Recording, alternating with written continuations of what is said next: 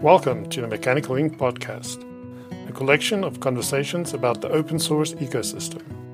We speak with maintainers and companies that play a key role in ensuring the health and sustainability of open source today and in the future. Hi there, and welcome to another episode of Interesting Finds. This one's a bit late. It was supposed to go out on the 22nd, but um, the last week has been a bit of a whirlwind, so better late than never, as they say. This episode is a Mozilla Festival or MozFest special edition. Um, so I've been attending some of the MozFest sessions during the week. Um, I couldn't get to as many of them as I wanted to because there was a lot of stuff to do with work, etc. But thankfully, most um, of the episodes has been recorded. So there'll be a link to to the Mozilla Festival website where you can access the recordings. And I would highly recommend you do it. I'm definitely going to listen to quite a few of them that I'd lined up um, over the weekend. But let's get into this episode. So, as mentioned, this is kind of a MozFest special edition. And the first one I want to talk about is a session I attended that was called Building Ethical Reflections in AI Research Reviews. So, I attended this session and um, when I joined the session, I thought it was going to be like, you know, at a conference, like there's somebody speaking about it and you kind of listen and maybe there's a Q&A at the end. But turns out this was a workshop and um, it ended up being fascinating. I think it ran for either an hour and a half of maybe, maybe even two hours and it didn't feel like it at all.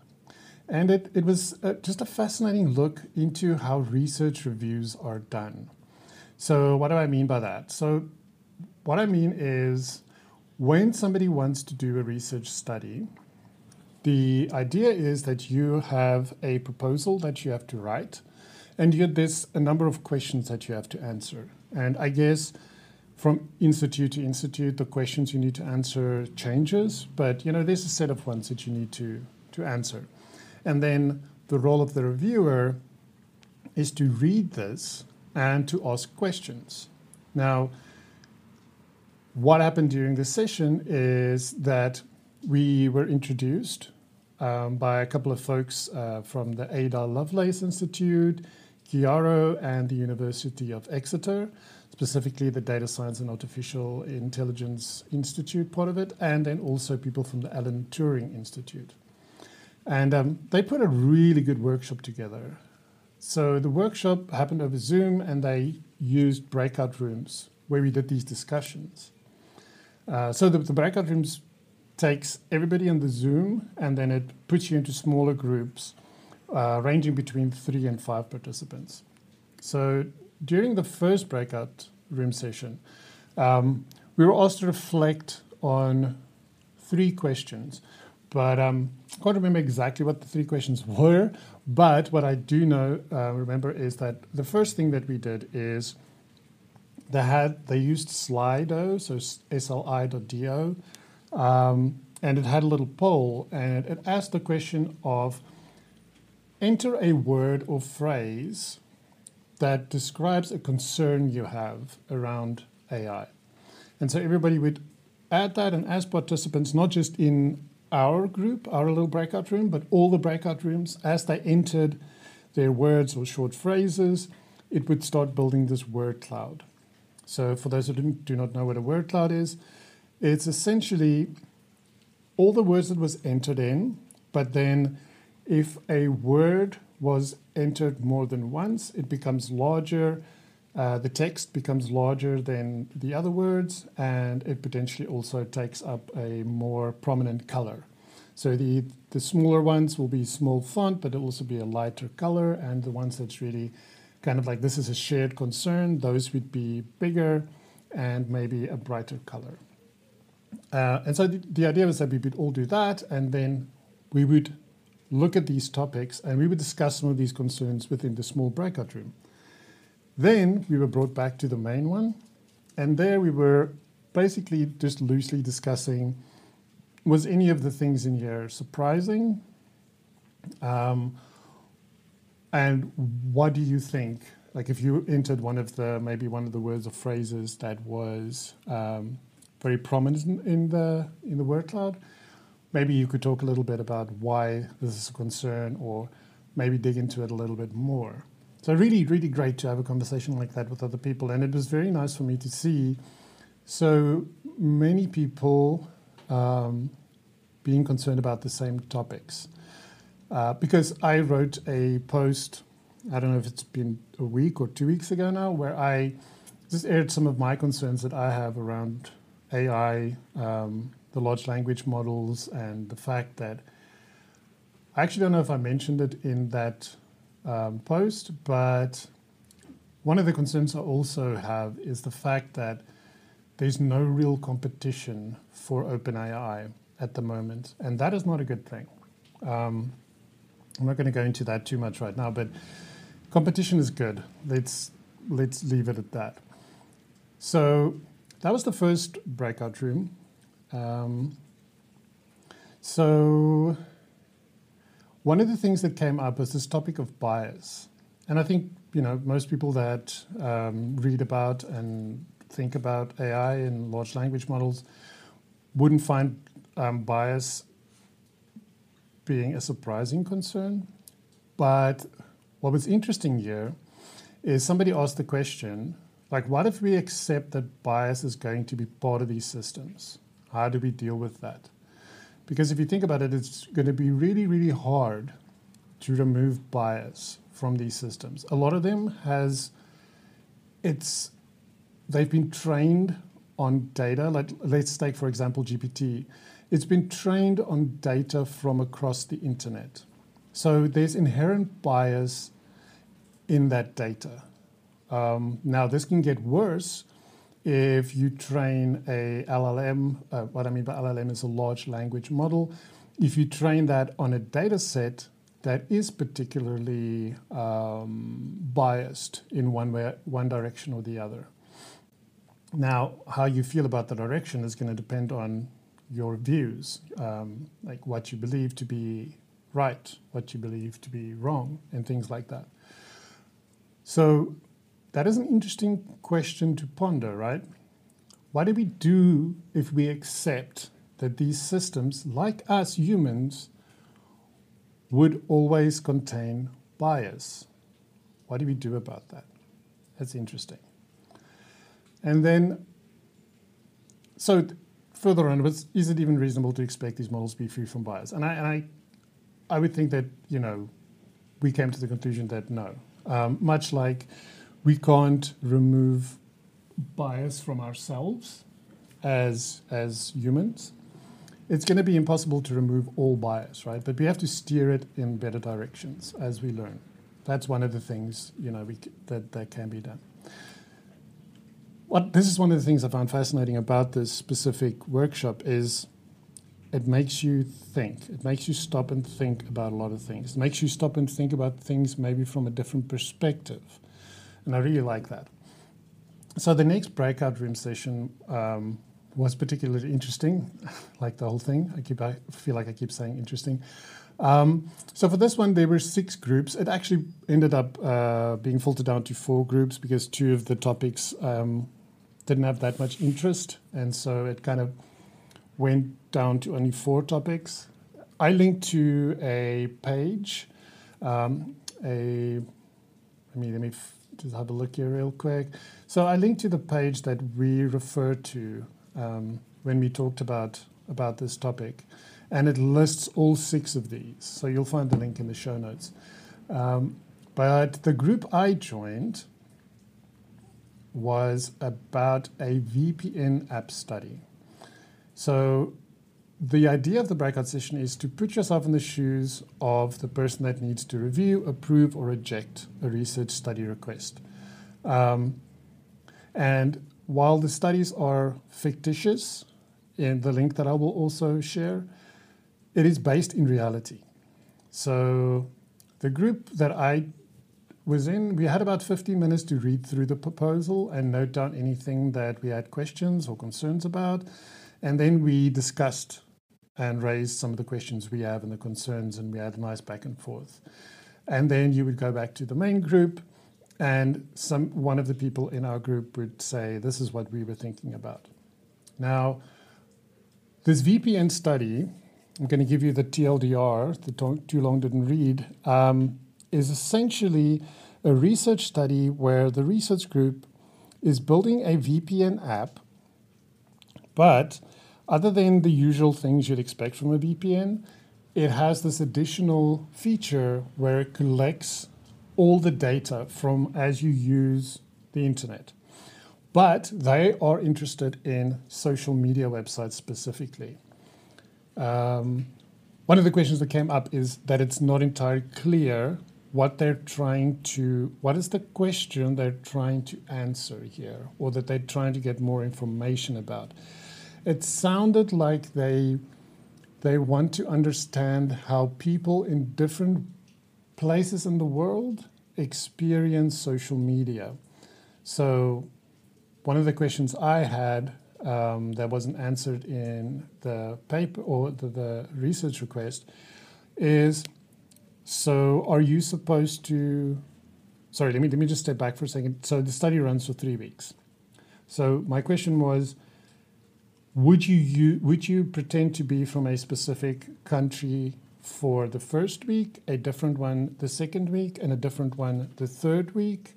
And would it then for the week prior to the study, would you maybe use the app but not change your country? So you leave it, you connect to the closest VPN endpoint that's in your country. So I'm from South Africa, so I would use the app and connect to a South African VPN server for the week prior. And then for the first week, maybe I'll connect as somebody in the US Week after that, maybe somebody in the UK. Week after that, maybe somebody in Japan.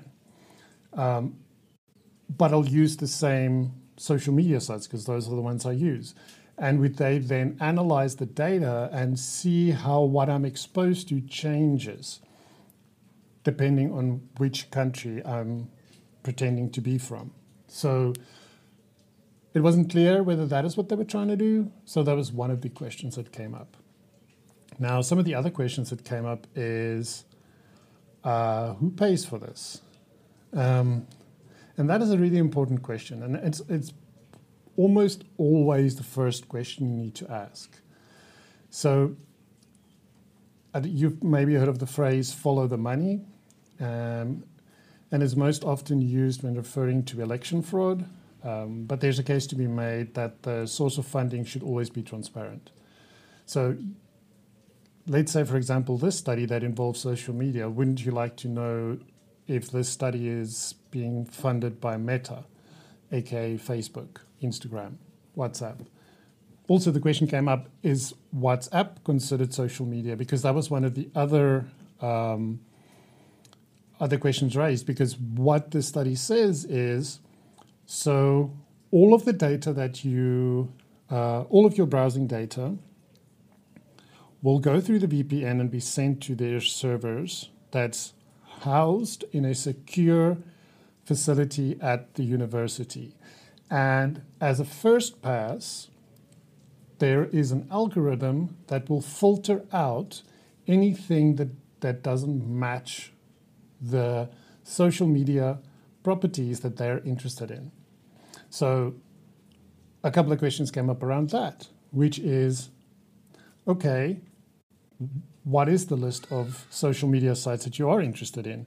Because they, in passing, uh, mentioned the, the big five, I guess, uh, but said like. So that suggests that it's not only them, there's other ones too. They also spoke about the fact that they're excluding Facebook Messenger and WhatsApp. So the question, and, and I can see why Facebook Messenger, because generally that would assume that you're doing a private conversation with somebody, which is not social. Um, there's a case to be made that you might be contacted on Facebook Messenger um, by somebody you don't necessarily know. And then the question also came in but what about DMs on Twitter, for example? You don't use a separate app for that. It happens in the same on the same website or in the same app. So those were a couple of questions that came up. Uh, some of the other things, um, there was a lot of assumptions of institutional knowledge. So it would often refer to this um, adheres to the security practices of the university, for example. And so, if you're a viewer and you do not work at the university, then this assumes institutional knowledge. So immediately there, you'll have questions. Oh, but what is your security policies? So, and then coming back to the whole thing of the algorithm filtering things out on the server as the data lands, that means two things. Um, the first thing is the algorithm itself, which I just discussed. The other thing is it does mean that all the data does land on the server. So there's questions there. The first question that somebody um, else brought up that was a really good point is why doesn't this filtering happen on my machine? So, as part of the VPN app, why isn't that algorithm built into the VPN app so that even before it sends the data, it's already filtered out everything that it can detect that is not appropriate? Because this means unless you disable that VPN and you only enable it when you're using social media sites, which I would think would not be what these researchers would want you to do because now it's reliant upon you remembering to turn it on and off they probably want you to leave it on.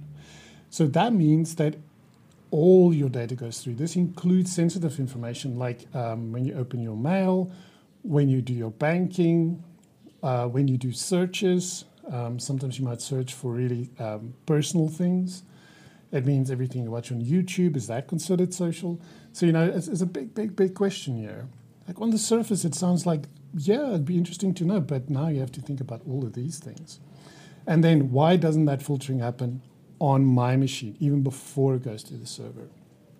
So, and uh, the other thing that we would like, and I touched on that, is um, list all the URLs because it doesn't sound like this is a complicated algorithm. It literally sounds like it's a kind of regex filter that you run against the data and say if the URL doesn't match this regex, then exclude it from, from the data set.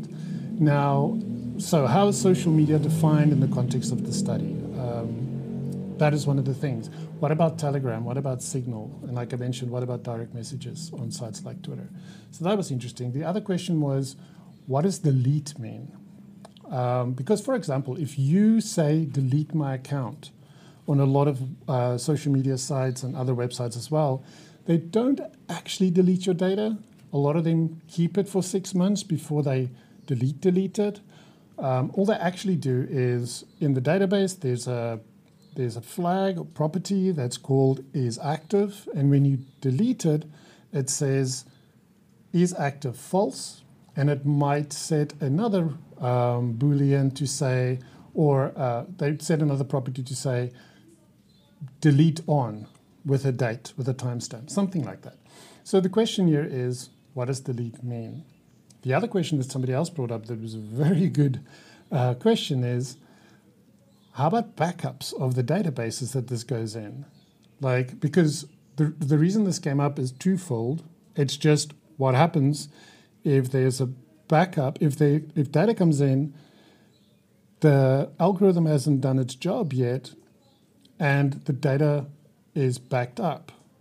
What happens does the delete reassume would include deleting all the backups. But that's not specified, so you have to ask the question.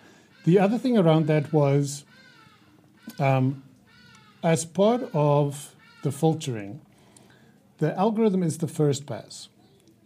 So this, through automation, tries to get rid of the bulk of these things.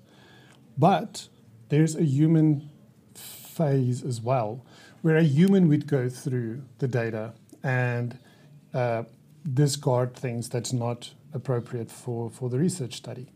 Now, it's great that there's human intervention as well, um, but it goes back to the backup situation. What if what if after two weeks they discover that the algorithm isn't actually working as effectively as they thought it would, and now a bunch of people's personal data has been backed up into those backups.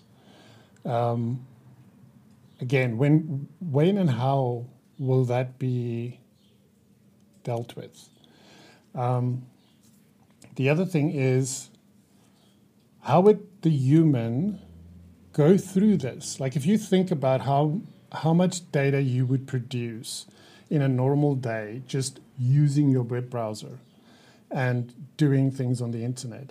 I mean, just for a single person, if I take myself for example, there's a lot of data that I'm going to be sending through. And also, a lot of that data is not social media related. Now, will these researchers, and it's not like it's a hundred of them, it's probably like maybe five. Do they have people that that's external to the research study that will be doing this human filtering? And then um, how are they vetted? Um, to be to, to to know that they won't be somebody that is open to social engineering, so that somebody can potentially get access to this data. You know, I don't know if, if you don't know what social engineering means, it is a form of hacking, but it involves uh, convincing somebody that either you're somebody you're not. So trying to convince them that maybe you're a one of the research uh, leads, and therefore they should give you access to the data, but actually you're you have no relation. You're you're a what do they call it? A bad actor. Um, that's one form of social engineering. So again, the researchers themselves but then also, if they use outside participants to do the f- additional filtering, um, how do we know that they are going to handle this data um, with the sensitivity it deserves? And how do we make sure that they will, or well, we can't make sure that they're not prone to social engineering, but at least give them the tools to, to be able to avoid that as best we can. That wasn't touched on either. So you can see, like, such a, a seemingly simple request gets very complicated very quickly. And the thing is, one might think like, ugh, this is this is too much. Um, you're you're overthinking this. Are we? Um, this is very personal information potentially, you know. And uh, if this, imagine this data set is leaked. Um, Sure, it doesn't it doesn't collect keystrokes. Um, so for the most part, your information should be safe, but it does send all kinds of um, internet traffic through it, and who knows what what's in there? That could be personally identifiable information. Um, who knows? Because obviously it's anonymized, like everybody says, but can it be de-anonymized easily. So I don't think we're over- overthinking it. And then I, touched about the fact that it's not particularly clear what the end goal is, and also the whole thing of this, they don't really talk about what the baseline is they're measuring against. So, as you can tell, there's a lot of questions, and there were even there was even more. And I mean, this is an session of all in all reading the um, research request and talking about it, I mean, we spent maybe 25 minutes on this. So you would expect that somebody that's really going to do this um, as their job um, would spend quite um, would spend a lot more time thinking through this. So if that's what about five of us could come up with in a span of 25 minutes for this one study, you can see how this is really complicated, really important, and really an important thing to get right. And so I was it was great to see this, and there's a recording of this. I'd highly recommend that you, that you you listen to the, the workshop. The breakout rooms part w- wasn't recorded, but all the where we're in the main main Zoom room, all of all or most of that was recorded. So I would highly recommend um, watching it. So the next one I attended was the MozFest Trustworthy AI Working Group Demo Day. And that was really cool as well. I really enjoyed that. Um, so the first app I learned about, uh, as I mentioned earlier, I'm from South Africa, is Kwanele. I think the whole name is actually Kwanele Enough. And the name comes from a book that um, I, I want to read that I learned about in, in this um, MozFest demo day. And uh, yeah, it's a hard topic. Um, So I'm not going to dig into too many of the details. I, I will say that if you are sensitive to topics such as um, gender based violence, um, rape, that kind of thing, child abuse, be forewarned that, that this is the core topic that this deals with. Um, so while it's a very important topic, I do want to be mindful that for some people this is a very sensitive topic. So um, I want to to call that out. So yeah, um, there's some horrific numbers that they shared, uh, statistics in South Africa specifically around gender-based violence. Um, yeah, and they're building an app. I'm, I'm I've reached out to to the people who um, run this nonprofit to learn more about it. So I'll have them on in a future episode of the podcast. But um, it's it's an app.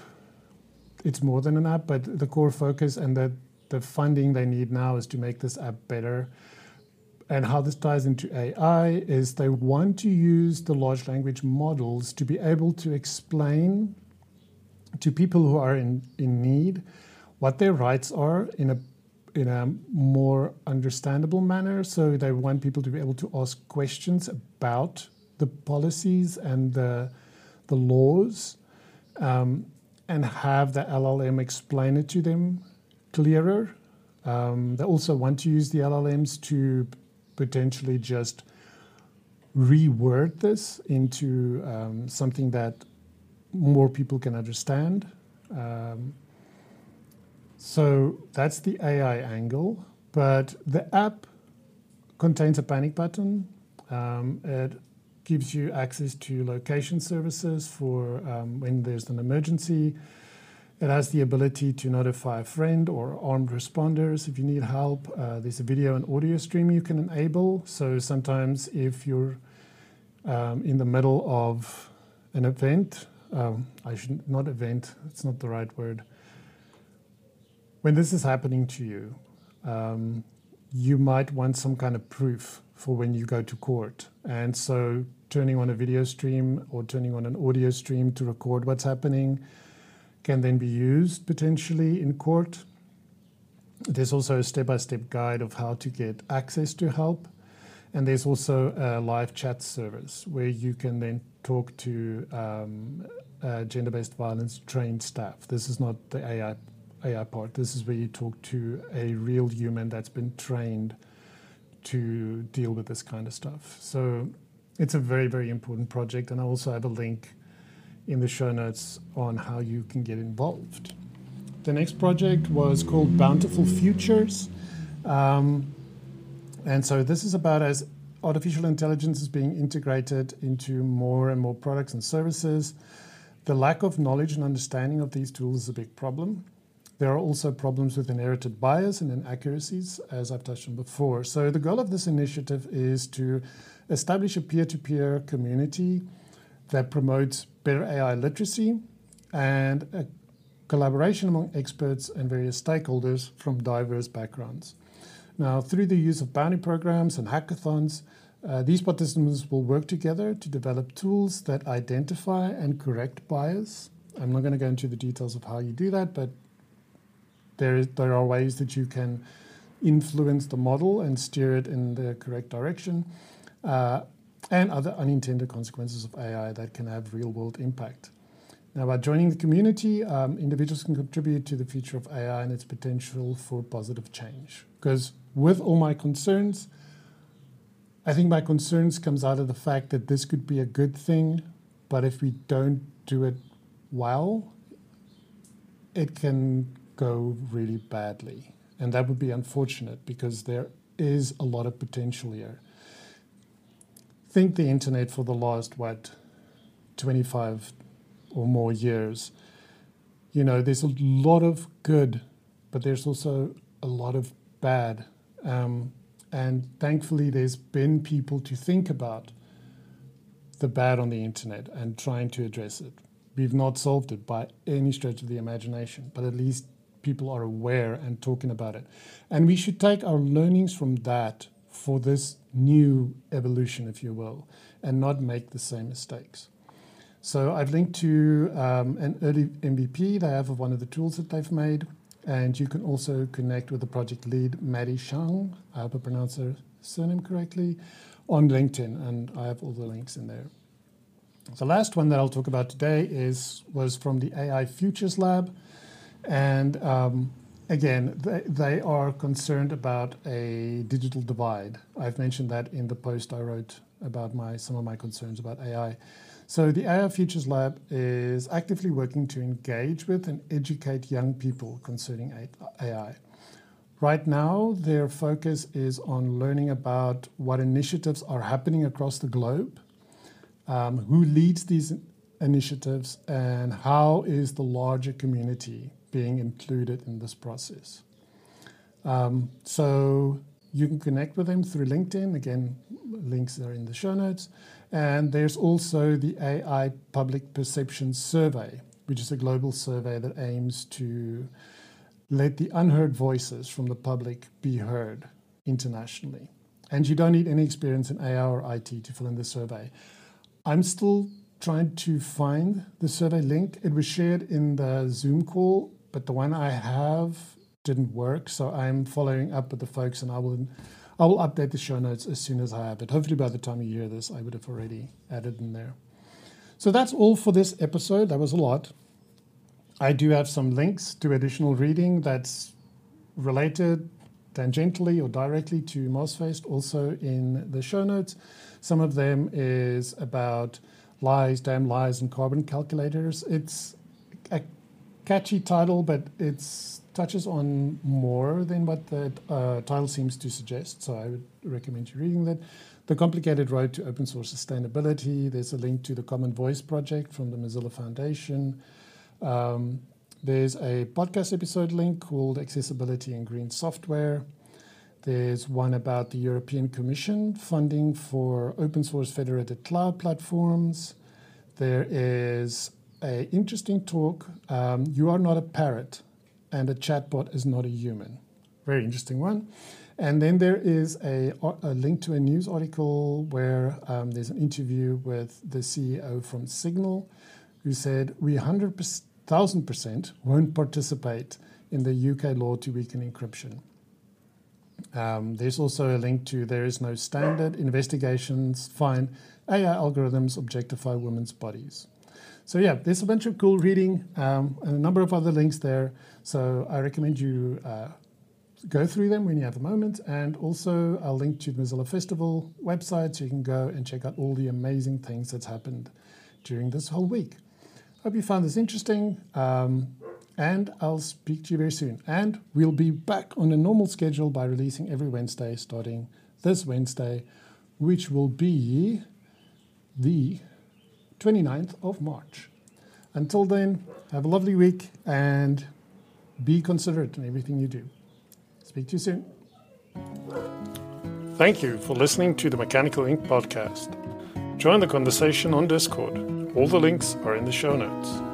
If you enjoyed this episode, please like and share it with your friends and colleagues. If you have a moment, please leave a review for us on Apple Podcasts, as this helps others find us and helps us make a better podcast for you, our listeners.